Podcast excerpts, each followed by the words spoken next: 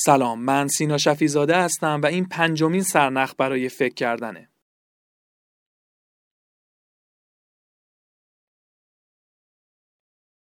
کتاب 1984 نوشته جورج اورول ترجمه بهاره یعقوب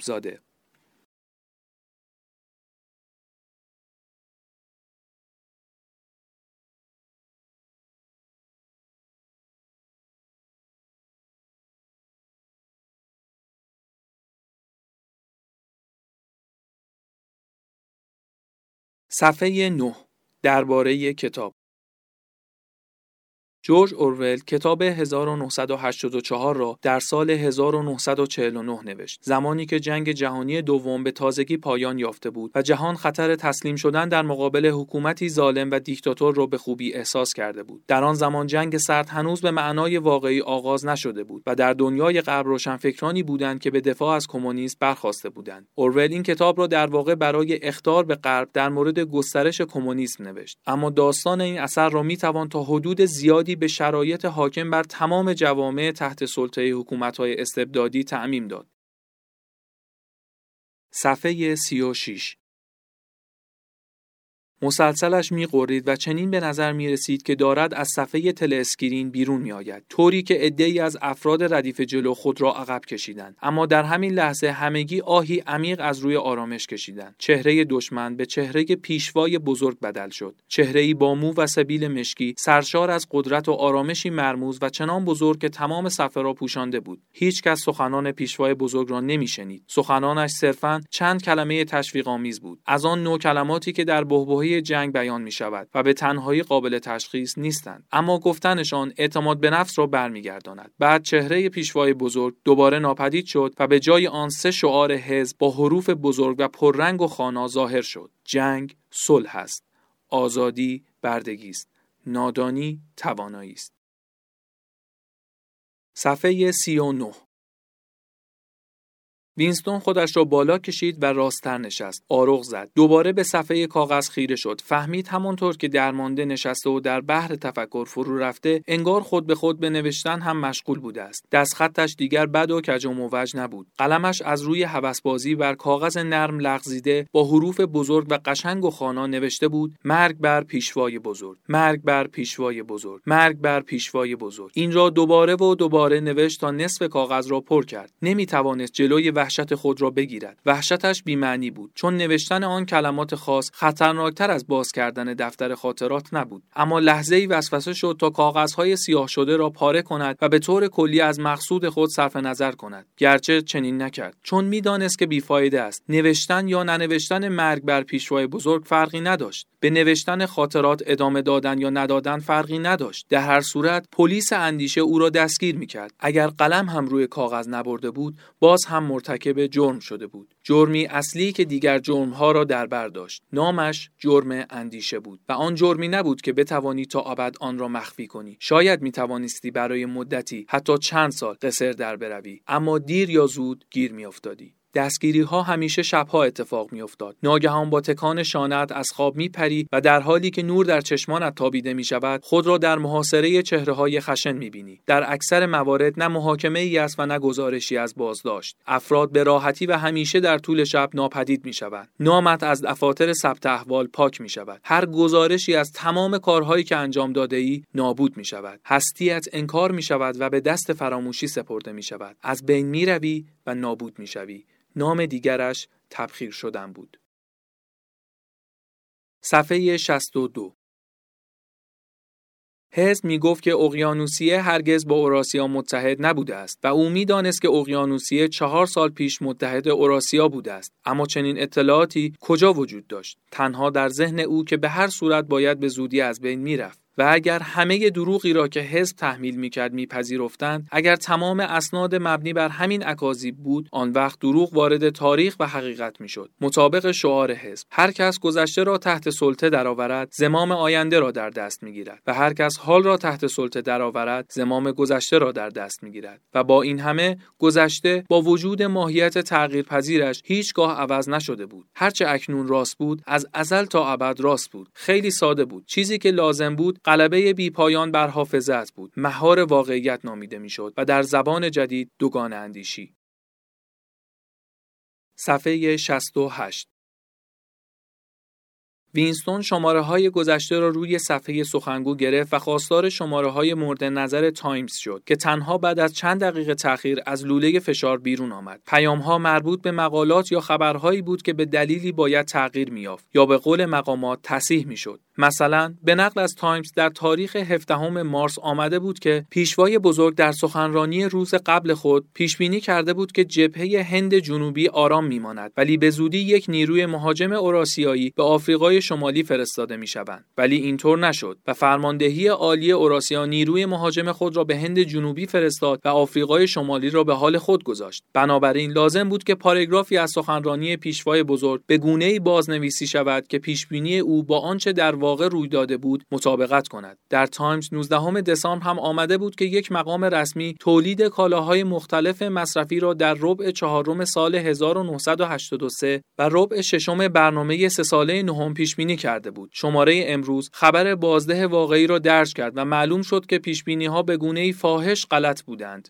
وظیفه وینستون این بود که ارقام اصلی را طوری تصحیح کند که با ارقام بعدی مطابقت داشته باشد.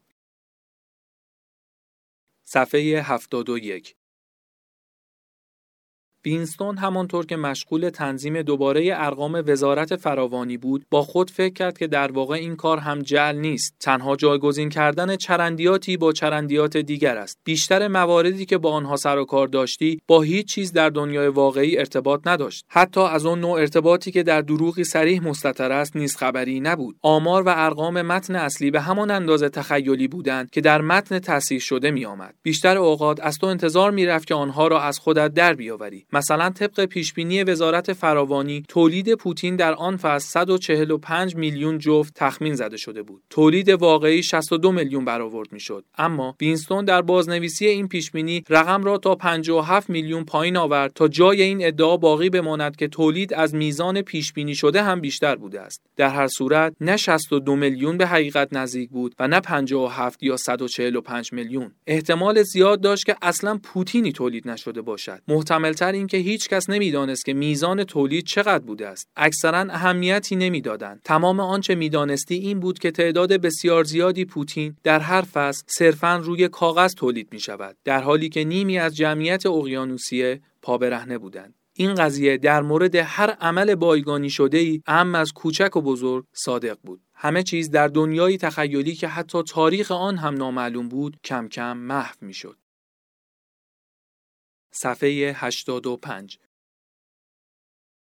تخریب واژه ها کار قشنگی است. طبعا بیشترین تخریب مربوط به افعال و صفات می شود. اما اسامی زیادی هم هستند که می توان از شرشان خلاص شد. تخریب فقط شامل حال مترادف ها نمی شود بلکه متضادها را هم در بر می گیرد. آخر چه توجیهی برای واژه‌ای که ضد واژه‌ای دیگر است وجود دارد؟ متضاد هر واژه‌ای در خود همان واژه است. مثلا اگر واژه‌ای مثل خوب داشته باشی چه نیازی به واژه‌ای مثل بد هست؟ ناخوب دقیقا همان کار را می‌کند. بهتر هم هست چون دقیقا ضد واژه خوب است. در حالی که بد این چنین نیست. باز اگر صورت قویتر خوب را بخواهی داشتن یک ردیف واژه گنگ و بی‌مصرف مثل عالی و معرکه و مانند اینها چه لزومی دارد؟ به اضافه خوب همان معنی را می‌دهد. یا اگر باز هم قوی تر بخواهی به اضافه دو برابر خوب را استفاده می کنی. البته الان این شکل‌ها را به کار می‌بریم اما در صورت نهایی زبان جدید دیگر وجود نخواهد داشت. آخر سر مفهوم خوبی و بدی شامل شش واژه عملا یک واژه می شود وینستون متوجه زیبایی آن نمی‌شوی؟ پس از لحظه ای اندیشیدن به گفته‌اش افزود که البته این در اصل فکر پیشوای بزرگ بود.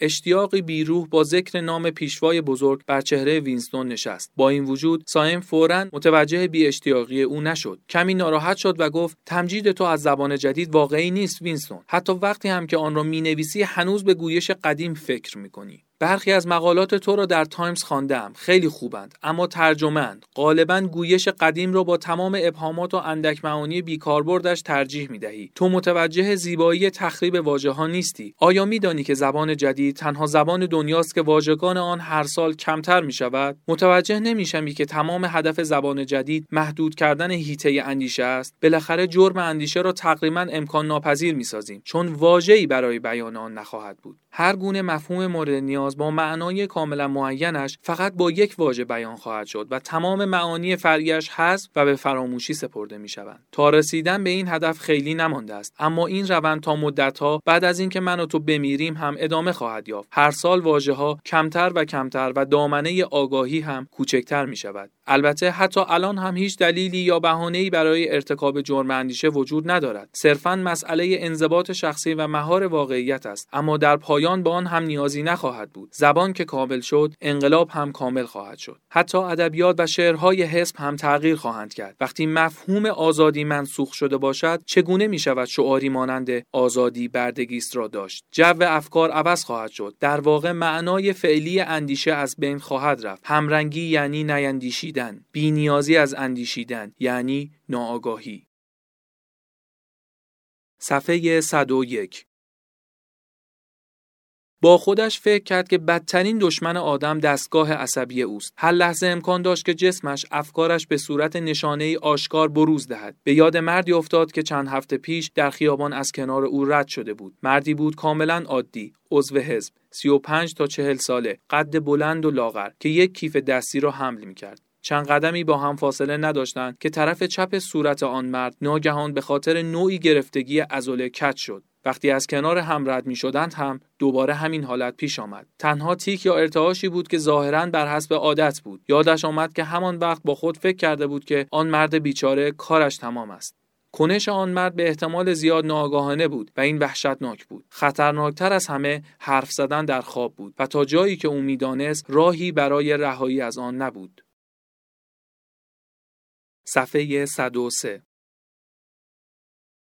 هدف حزب تنها جلوگیری از شکلگیری روابط عاطفی غیرقابل کنترل بین زنان و مردان نبود. هدف واقعی و غیرعلنی از بین بردن تمام لذت روابط جنسی بود. در چارچوب ازدواج یا خارج از آن. عشق به اندازه شهوترانی دشمن آدم نبود. تمام ازدواج های میان اعضای حزب باید به تایید کمیته که به همین منظور تشکیل شده بود می رسید اگرچه اصول آن هرگز به روشنی بیان نمی‌شد و هرگاه زوج مورد نظر این تصور را ایجاد می کردند که به لحاظ جسمانی مجذوب یکدیگر شدهاند اجازه ازدواج هرگز داده نمی‌شد. تنها هدف مشخص ازدواج پسنداختن بچه برای خدمت به حزب بود. رابطه جنسی مانند استعمال شیاف میبایست به صورت عملی چندشاور و فرعی تلقی می‌شد. این هم هیچ وقت به روشنی بیان بیان نمی‌شد. اما به طور غیر مستقیم در کله هر عضو حزب از کودکی به بعد فرو می‌رفت. حتی سازمانهایی مثل انجمن جوانان ضد سکس وجود داشت که حامی زهد و دست کشیدن کامل از مقاربت جنسی برای زن و مرد بودند. نطفه تمامی بچه ها باید با لقاح مصنوعی بسته می‌شد و در مراکز دولتی پرورش میافتند این چیزی که وینستون می‌دانست اصلا اهمیتی نداشت اما به نحوی با ایدئولوژی کلی حزب جور در میآمد. حزب میکوشید تا غریزه جنسی را نابود کند. اگر هم موفق نمی‌شد آن را تحریف می‌کرد و ننگین جلوه می‌داد. او نمی‌دانست چرا باید این چنین باشد. اما طبیعی بود که این گونه باشد و تا آنجا که به زنان مربوط می‌شد کوشش های حزب بسیار موفقیت آمیز بود. صفحه 110 روزی را به یاد آورد که هنگام عبور از خیابانی شلوغ فریاد مهیب صدها زن را از خیابان فرعی بعدی شنیده بود. فریادی بلند و خوفناک از سر خشم و ناامیدی بود که مانند پژواک ناقوسی تنین میانداخت. قلبش فرو ریخته بود. فکر کرده بود که شورشی به پا شده و رنجبران بالاخره زنجیرهایشان را گسستند. به محل که رسید دویسی تایی زن را دید که دور بسات خورده فروشان جمع شده بودند. چهره هایشان آنقدر غمگین بود که انگار مسافران محکوم به مرگ یک کشتی در حال غرق شدن هستند. اما در همین لحظه نزاهای فردی به نومیدی عمومی فائق آمد. معلوم شد که یکی از خورده فروشان ماهیتابه حلبی میفروخته است. ظروف بنجلی بودند اما همان هم همیشه به سختی گیر می آمد و حالا به گونه غیر منتظره توضیح شده بود. زنانی که موفق به خرید ماهیتابه شده بودند میکوشیدند تا از میان تنه زدنهای دیگران راه خود را باز کنند و زنان زیاد دیگری که ماهیتابه گیرشان نیامده بود هیاهو به راه انداخته بودند و فروشنده را متهم به پارتی بازی و احتکار می‌کردند. قوقای تازه‌ای به راه افتاده بود. دو زن چاق که یکی از آنها مویش پریشان شده بود به یک مایتابه چسبیده بودند و میکوشیدند تا آن را از دست یکدیگر در بیاورند. در این کشمکش دسته ماهیتابه جدا شد. وینستون آنها را با انزجار تماشا می‌کرد و با خودش فکر می‌کرد که چه قدرت حراسانگیزی در آن فریادی که فقط از حلقوم چند صد نفری بیرون میآید تنین انداز شده است. ولی چرا هیچگاه نمی‌توانستند در مورد چیزهای اساسی اینطوری فریاد بکشند؟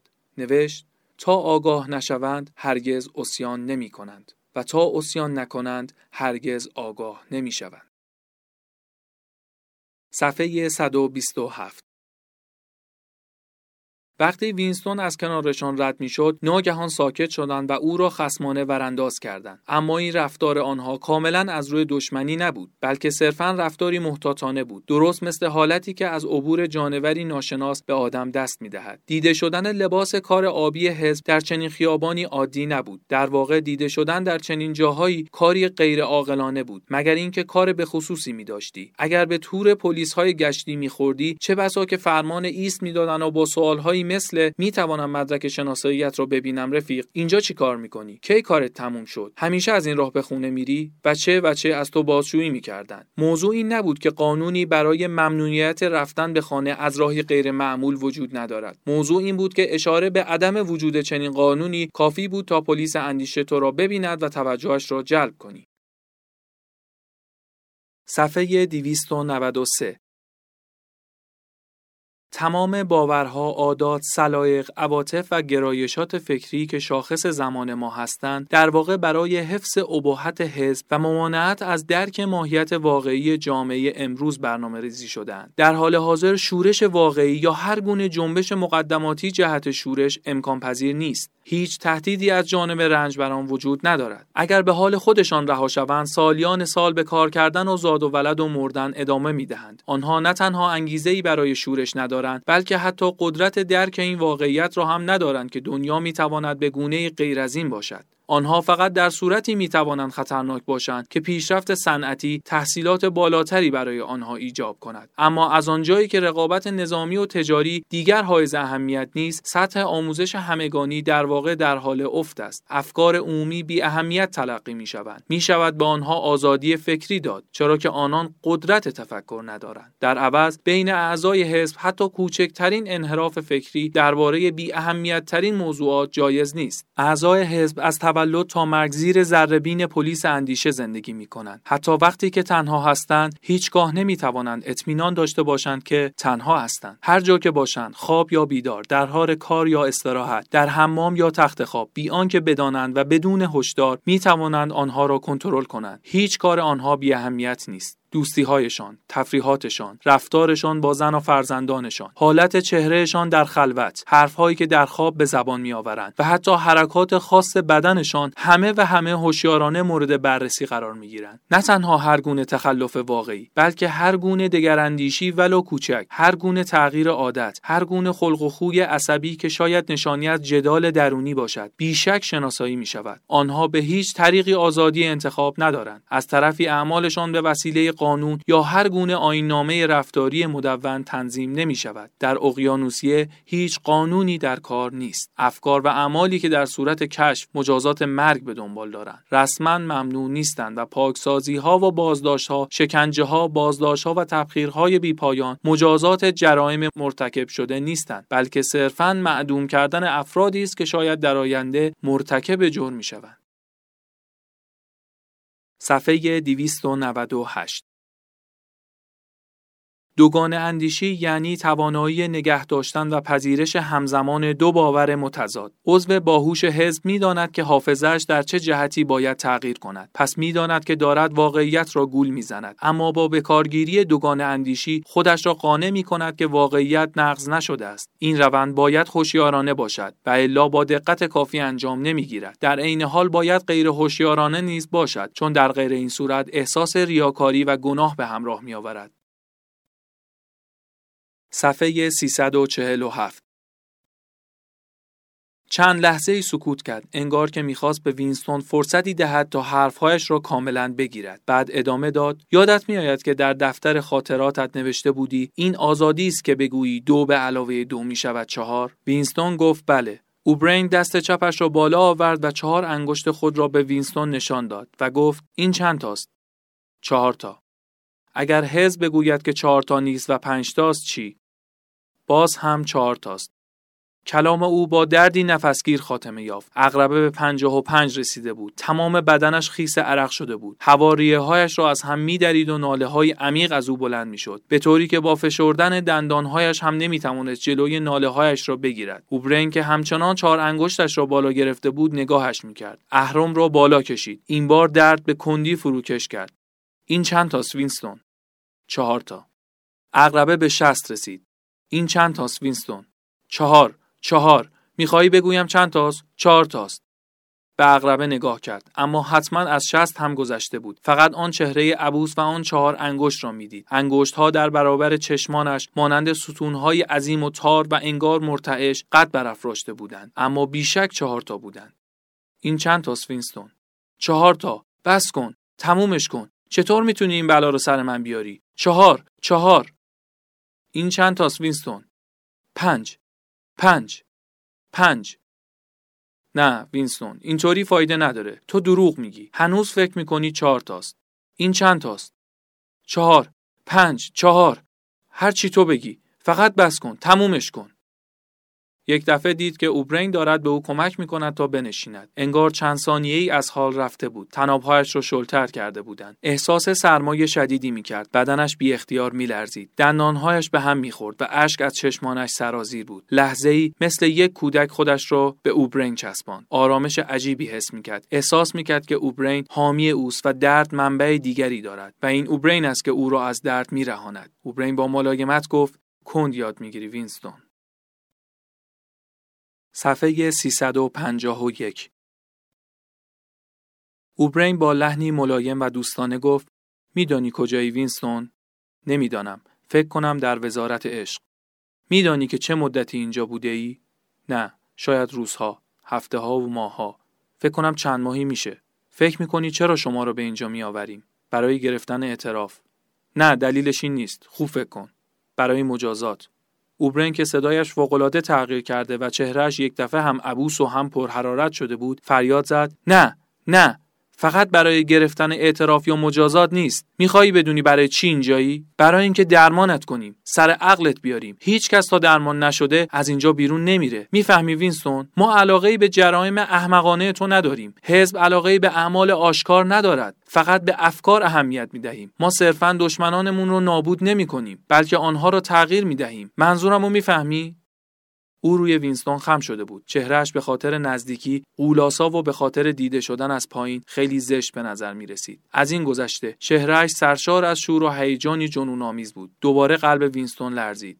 اگر می‌شد بیشتر درون تخت خواب فرو می‌رفت مطمئن بود که اوبرین دوباره هوس کرده که اهرم را بچرخاند اما در همین لحظه برگشت و یکی دو بار طول و عرض اتاق را طی کرد و با غیظ کمتری گفت اولین چیزی که باید بفهمی این است که در اینجا خبری از شهادت نیست. حتما راجع به اذیت و آزارهای مذهبی در گذشته چیزهایی خوانده‌ای. در قرون وسطی تفتیش عقاید رایج بود که به شکست انجامید. می‌خواست ریشه ارتداد را بخشکاند اما آن را پایدارتر کرد. چون هر مرتدی را که میسوزاند هزاران مرتد دیگر از خاکسترش برمیخواست. چرا چنین شد؟ چون تفتیش عقاید دشمنانش را بی آنکه توبه کنند میکشت و آنها را ناتوان باقی میگذاشت. در واقع چون توبه نمی‌کردند آنها را میکشت. آنها میمردند چون دست از عقایدشان بر نمی داشتند طبیعتا تمام افتخار از آن قربانی می‌شد و تمام ننگ از آن مفتش عقاید که آنها را میسوزانید. بعدها در قرن بیستم حکومتهای دیکتاتوری به وجود آمد و سر و کله نازیهای آلمان و کمونیستهای روسی پیدا شد. روزها ظالمانه تر از مفتشین عقاید به اعدام مرتدان پرداختند و به خیال خودشان از اشتباهات گذشته عبرت گرفته بودند. به هر حال می‌دانستند که نباید دست به شهید پروری بزنند. تمام تلاششان را می‌کردند تا غرور قربانیان را قبل از محاکمه علنی لگدمال کنند. آنها را تحت شکنجه و انزوا وادار می‌کردند تا خود را خار و خفیف کنند و به هر چه که در دهانشان گذاشته می‌شد اعتراف کنند. خودشان را فوشباران کنند. دیگری را متهم کنند و با گریه و زاری تقاضای عفو کنند. با این همه تنها پس از چند سال دوباره همان قضیه تکرار می‌شد. مردگان و حقارتشان از یاد می‌رفت. چرا دوباره چنین شد؟ چون کاملا معلوم بود که اعترافات آنان غیر واقعی است و با زور گرفته شده. ما مرتکب چنین اشتباهاتی نمی‌شویم. تمام اعترافاتی که اینجا به زمان میآید واقعی است. ما آنها را واقعی می‌کنیم و مهمتر از همه اجازه نمی‌دهیم که مردگان علیه ما به پا خیزند. ویستون تو باید از فکر اینکه آیندگان انتقام تو را خواهند گرفت بیرون بیایی.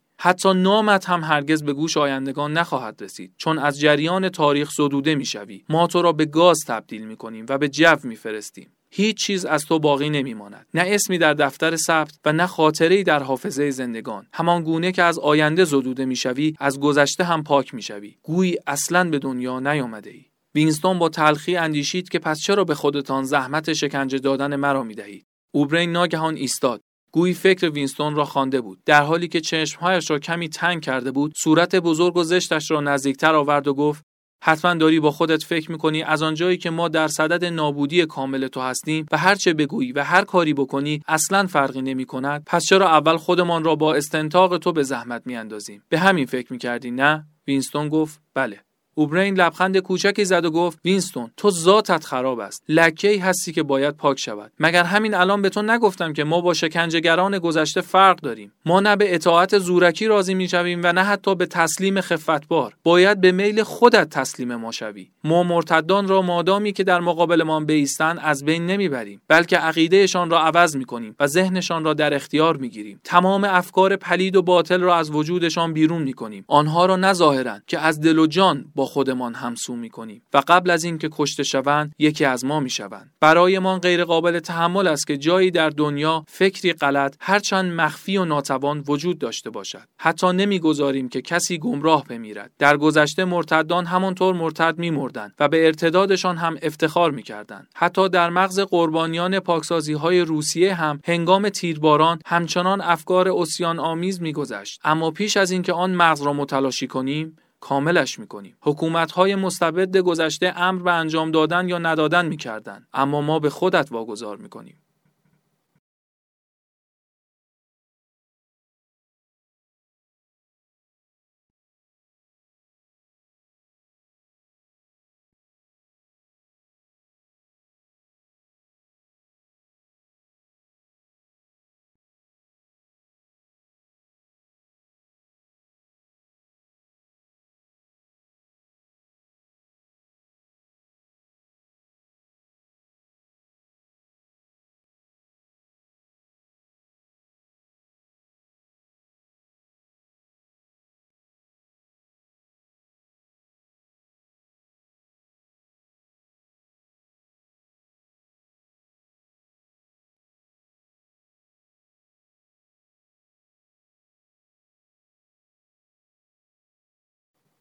در آخر اگر به مطالعه کامل این کتاب علاقه من شدید می‌تونید لینک خرید اون رو داخل محتوای تکمیلی پیدا کنید. دم همتون گرم شاد باشید.